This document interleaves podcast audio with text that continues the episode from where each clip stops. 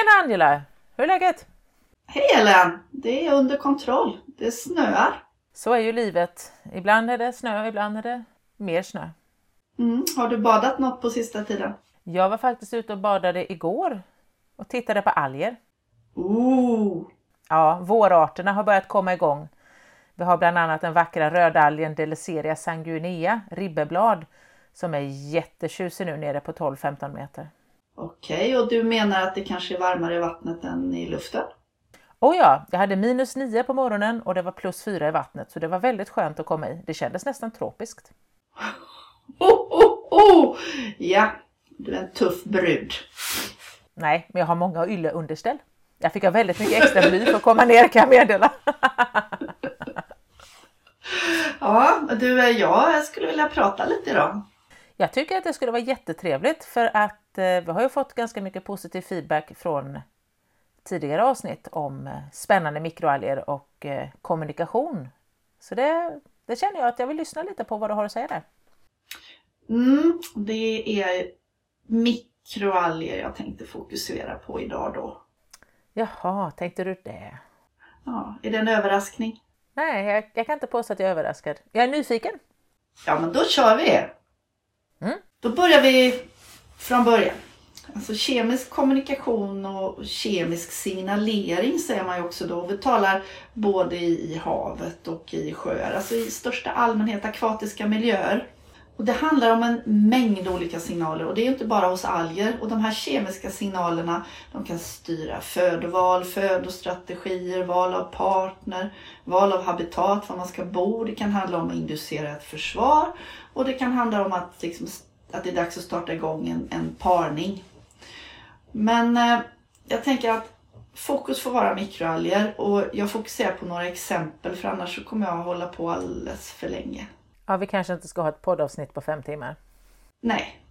Så jag kommer att säga signaler framöver men jag vet att det, det är inte helt, helt korrekt att alltid bara säga signaler för det kan vara både en kommunikation och det kan vara signalering som inte handlar om en kommunikation. Men låt oss säga att det är filosofiska skillnader idag i alla fall, så jag säger signaler. Det är okej, okay. jag är helt med på det. Och om alger vill ha signaler och kommunicera på något sätt med andra organismer, det kan ju vara de som vill äta upp dem och det kan ju vara någon som de vill konkurrera bort. Så skickar de ju ut en signal men sen är det ju inte säkert att den kommer fram. Nej, det är ju lite random i vattnet tänker jag. Det måste ju bero på ganska mycket av vattnets kemi, eller? Ja men precis. Alltså dels beror det ju på vattenrörelser. De kan ju späs ut. Det kanske är så mycket vattenrörelse så att de här små kemiska signalerna bara späs ut på vägen och aldrig når mottagaren. Och sen kan det vara så att eh, signalerna i sig är väldigt vattenlösliga och snabbt löses upp eller också kan de vara fettlösliga och då stannar de kvar lite längre i vattnet. Och sen har vi ju det här med, med pågående klimatförändringar, ökad temperatur, vattenföroreningar och det påverkar definitivt den här signaleringen men vi vet faktiskt ännu inte riktigt i vilken utsträckning. Oh, här har vi alltså ett stort spännande fält för saker att ta reda på. Oh ja! Och sen kan man ju också vända på det och hoppas att vi reverserar de här pågående klimatförändringarna. Oh ja, det är självklart. Det är också ett viktigt forskningsfält. Yes! Men de här, så vi vet att signalerna finns och vi kan mäta dem och vi kan identifiera dem. Men deras ekologiska funktion är faktiskt till stora delar en gåta. Vad den forskning som finns visar det är att det kan röra sig om att, att det är en kommunikation inom en art. Det kan handla om, om förökning, reproduktion. Det kan vara signaler mellan celler i en algblomning som på något sätt inducerar en celldöd så att de dör samtidigt. Det där skulle vara ett helt eget avsnitt om för övrigt. Apoptos, spännande. Yes. Sen kan det vara att det, ibland handlar det om en funktion som antioxidanter men det är lite luddigare. Men någonting som är jättespännande det är att signalera och mobilisera ett försvar mot betare. Och även i samma då område signalera och mobilisera ett försvar mot konkurrenter. Ja, just det, man kan gänga upp och vara taskig mot någon annan. Yes! Mobbning i algvärlden. Ja, Och då skulle jag i samband med det vilja ställa frågan. Alltså är signalen från de här encelliga organismerna en slump eller är den medveten?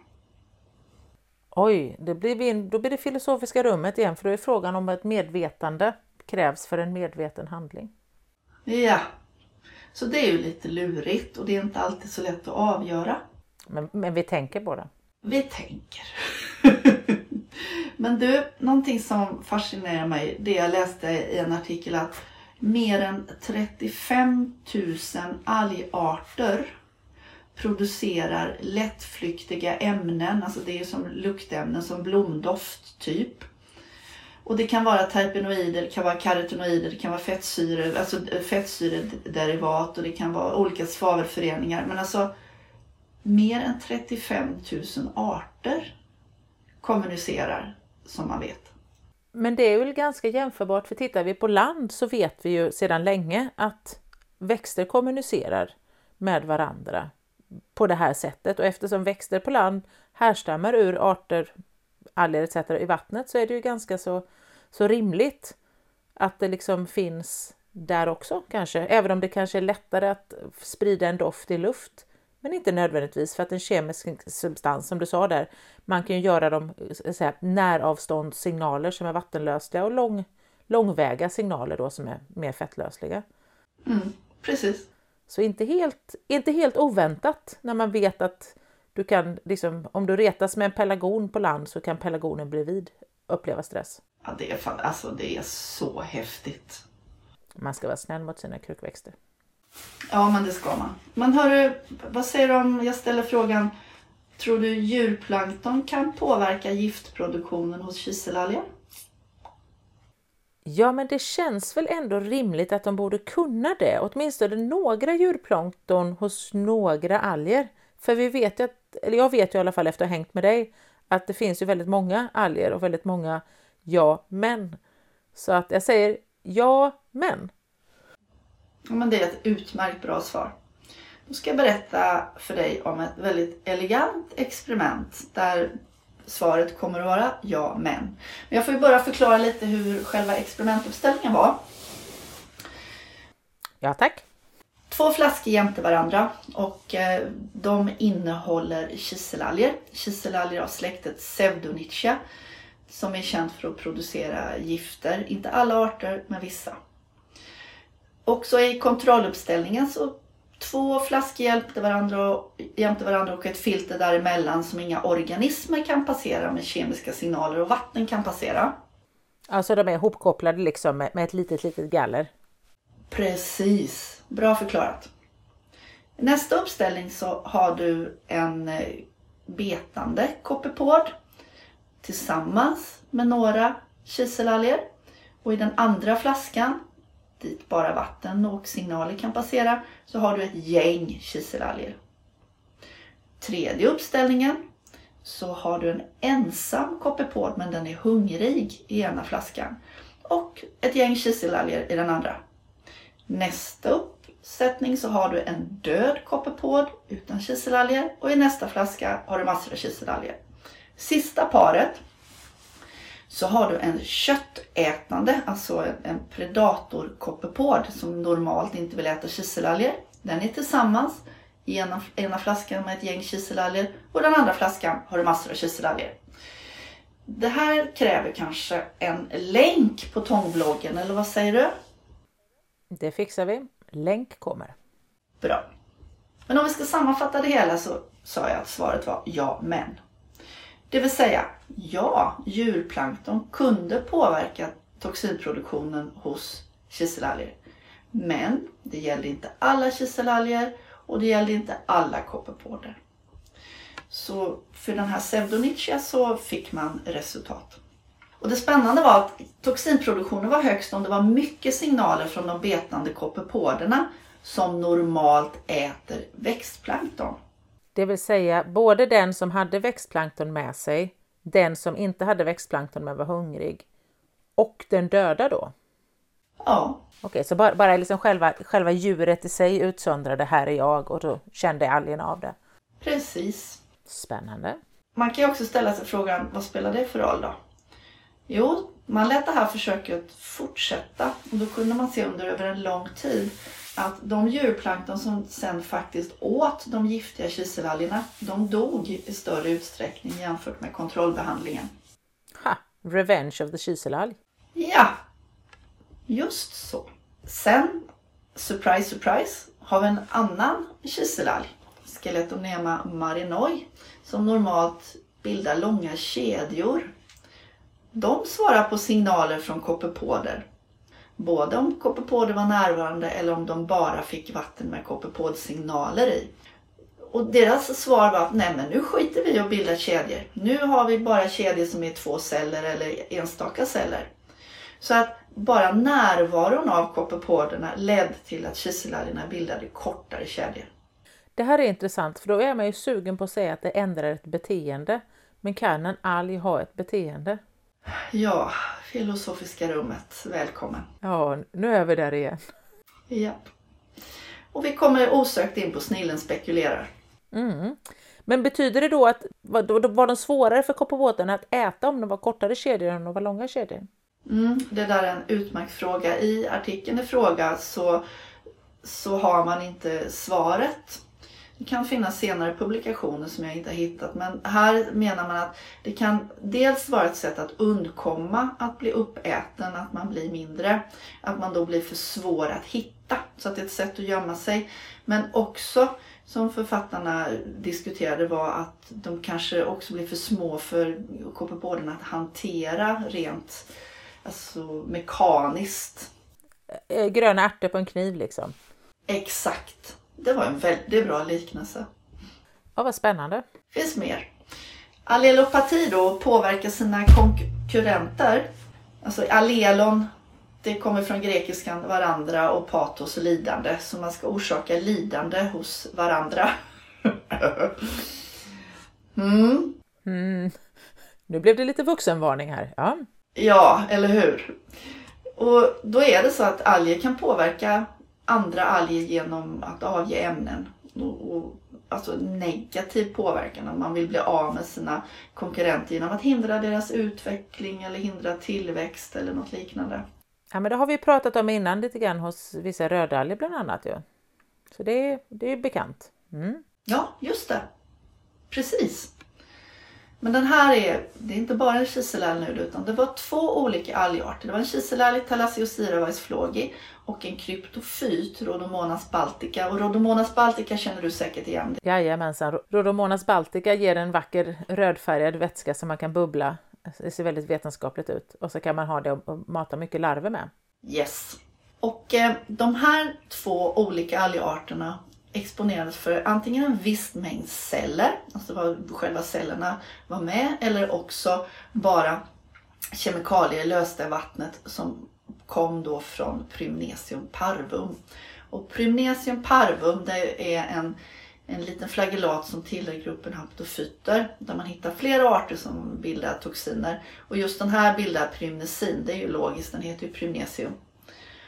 Och det är ett sånt här gift som eh, löser upp röda blodkroppar och det här är framförallt då en, en eh, fiende för fisk, alltså en fiskdödare. Ja, men det kommer jag ihåg från utbildningen. Mm, ser. Och det häftiga med det här det var att när, både när det fanns celler i närheten men även bara de här kemiska allelokemikalierna så löste cellerna av thalassiosiran och rhodomonas upp inom minuter. Oj! Av kemet alltså, att de, de precis som blodcellerna sprängdes? Japp. Creepy! Mm. Och sen så tittar man närmare på under vilka förutsättningar det här hände och då kunde man se att om det var ogynnsamma förhållanden för Prymnesium då var den extra farlig för sina konkurrenter. Då kom det ut mer av de här allelokemikalierna än om det var en, en miljö där man kunde dela på godsakerna. Ah, så ju tuffare det blev för algen desto giftigare blev den? Mm. Oj, ja, det, är, det är väldigt logiskt men jädrigt eh, hård strategi alltså. Ja, fascinerande. Eller hur? Sen har vi, kommer det faktiskt upp en liten brunalg. Så alltså, liten är den inte. Sargassum fusiforme. Jag vet inte, det finns väl inget svenskt namn på den va? Nej, vi har bara Sargassosnäria som svensk namn. Men Sargassum har ju varit på tapeten nu för det har ju varit på nyheterna om det här stora Sargassumbältet som sprider sig i Atlanten så att folk känner nog till sargassum, släktet som sådant, är rätt bra. Ja, annars kan man ju lyssna på några av våra andra avsnitt där vi pratar om just sargassum. Men här kunde man se då att extrakt från den här sargassumarten hämmade tillväxten hos en, en mikroalg. Och den heter ett heterosigma cashivo och det är en nålflagellat. Alltså nålflagellat det är samma som gubbslem som vi har pratat om. Gubbslem är också en nålflagellat. Den är ju sötvatten framförallt. Exakt. Och heterosigman här den är framförallt marin. Åtminstone just den arten. Den hämmades i sin tillväxt, alltså den kunde inte växa till och dela sig om det fanns eh, runt 8 mikrogram per milliliter av den här, det här extraktet från sargassum i vattnet. Men vad spännande, så att då har vi en makroalg som hämmar en mikroalg. Hur, hur, kommer, hur interagerar de då? Det här framgår inte överhuvudtaget och jag, det framgår heller inte riktigt om, om det är realistiska mängder för det här är ett labbförsök. Men vad man skulle kunna tänka sig att det hindrar påväxt, jag bara spekulerar. Um, eller något annat. Jag tänker också bara ren näringskonkurrens. Jag menar Sargassum är ju, eh, de flesta formerna är ju också då, eh, eller de i Sargassohavet i alla fall är ju friflytande. Ja just det. Är man ute i Sargassohavet är det lite näringsfattigt också så då kan det vara att man helt enkelt inte vill ha konkurrenter eftersom en nålflagellat kan gissningsvis föröka sig ganska snabbt och faktiskt ta upp en betydande mängd näring. Så då kan jag tänka mig att det är en sån här att man försöker helt enkelt kemiskt knocka ut alla andra. Och det som, som vi var inne på i början, det här att eh, vi kan identifiera de här kemikalierna, vi kan påvisa effekter i labbmiljö, vi kan extrapolera till större labb, alltså inte, inte bara små labbförsök utan större labbförsök och även ha någorlunda ute i naturen. Men vi har fortfarande inte svaret på just den här ekologiska funktionen och det är väl typiskt mellan sargassum och heterosigma då. Att vi vet inte riktigt varför, vi kan bara se att än så länge. Mm, det är spännande. Sen så ska vi plocka in en grönalg, Chlamydomonas, som vi haft med innan också. Och där är det ett speciellt parningsbeteende som man ska eh, kort sammanfatta det som det är kvävebrist i vattnet så induceras en produktion av könsceller. Och de har könsspecifika ämnen på flagellerna. Och när vi nu säger kön, det är ju alltså inte hane och hona här utan det är typ plus minus man säger. Och sen så ska de hitta varandra och sammansmältningen mellan de här plus och minus det sker antingen genom en slump eller också så styrs det, lyssna nu, av feromoner som släpps av, inom citationstecken, honorna. Om det är de som är plus eller minus vet jag inte, men men det där är också bekant för att så är det ju med blåstången. Där har vi ju äggen som släpper ut feromon för att spermierna ska hitta dem. Mm. Men där kan man ändå tänka sig att det är en mer avancerad alg. Den har ju strukturer och den växer under lång tid. Det här är små encelliga grönalger. Ja, men bara för att man är en cell betyder det inte att man inte är komplicerad. Bra där! Sist, men inte minst, så blir det en kiselalg. Är du säker på att den inte är minst? Seminavis robusta. Okej okay då, hyfsat stor. Den delar sig, den är pinaternas avlång. Eh, när den delar sig så är det som det är med kiselalger i allmänhet att några celler blir successivt mindre. Det här kan vi grotta ner oss i. Men vid den minsta storlek så signaleras det nu är det dags att para sig. Det, har de redan med sig som ett genuttryck. Kan vi då säga här att storleken spelar roll?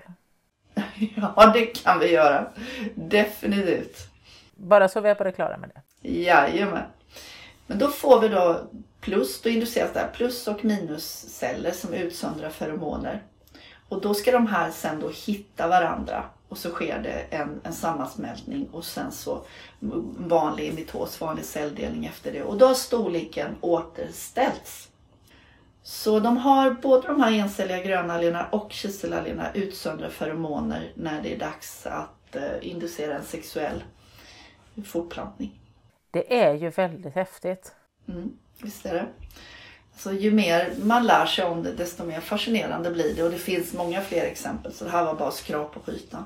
Det, det är ju liksom Och, och då, då, tänker man det här när man, när man förorenar hav eller när man ändrar ja, med temperatur, alltså hur, hur delikat den här balansen är. När man har läst lite kemi så vet man hur känsliga ämnen kan vara för jag vill säga, temperatur. E, eller att, att andra ämnen kommer dit och liksom då kopplar på och ändrar hela strukturen. Mm. Och inte minst pH. Absolut. Sen så ökar ju intresset successivt för det här med kemisk kommunikation eller signalering i vatten. Och det har det gjort under ett antal år nu. Det är ju väldigt välkänt på land. Man pratar om mellan insekter och blommor. Det är ju under väldigt, väldigt lång tid man har studerat det. Men just att intresset ökar, det handlar ju väldigt ofta om pengar. Surprise! Det är väl nästan det enda som gör att det finns ett intresse känns det som ibland, ja. ja. Och i det här fallet så, så tittar man närmare på de här allelokemikalierna och de här andra typerna av kemiska signaler för att kunna använda det i ogräsbekämpning. Och det, jag vet inte, jag har inte, jag har inte tänkt färdigt där riktigt. Det kanske är ett, ett bra och snällare sätt. Men eh, som sagt, jag har inte tänkt färdigt kring det än. Men eh, det finns en del artiklar på området nu som fixerar sitt intresse för just detta. Mm. Spännande. Spännande. Där kan vi kanske säga att eh, fortsättning följer. Ja, men det tycker jag blir bra. Det kanske räcker för idag eller? Ja, jag tycker att nu har jag några olika små algexempel här och grotta ner mig i. Gött! Och så hoppas vi på något makro nästa gång, eller vad säger du? Ja, men det kan nog bli någonting makro. Vem vet vad som dyker upp? Då säger vi så. Det gör vi. Ha det fint! Tjing tjing!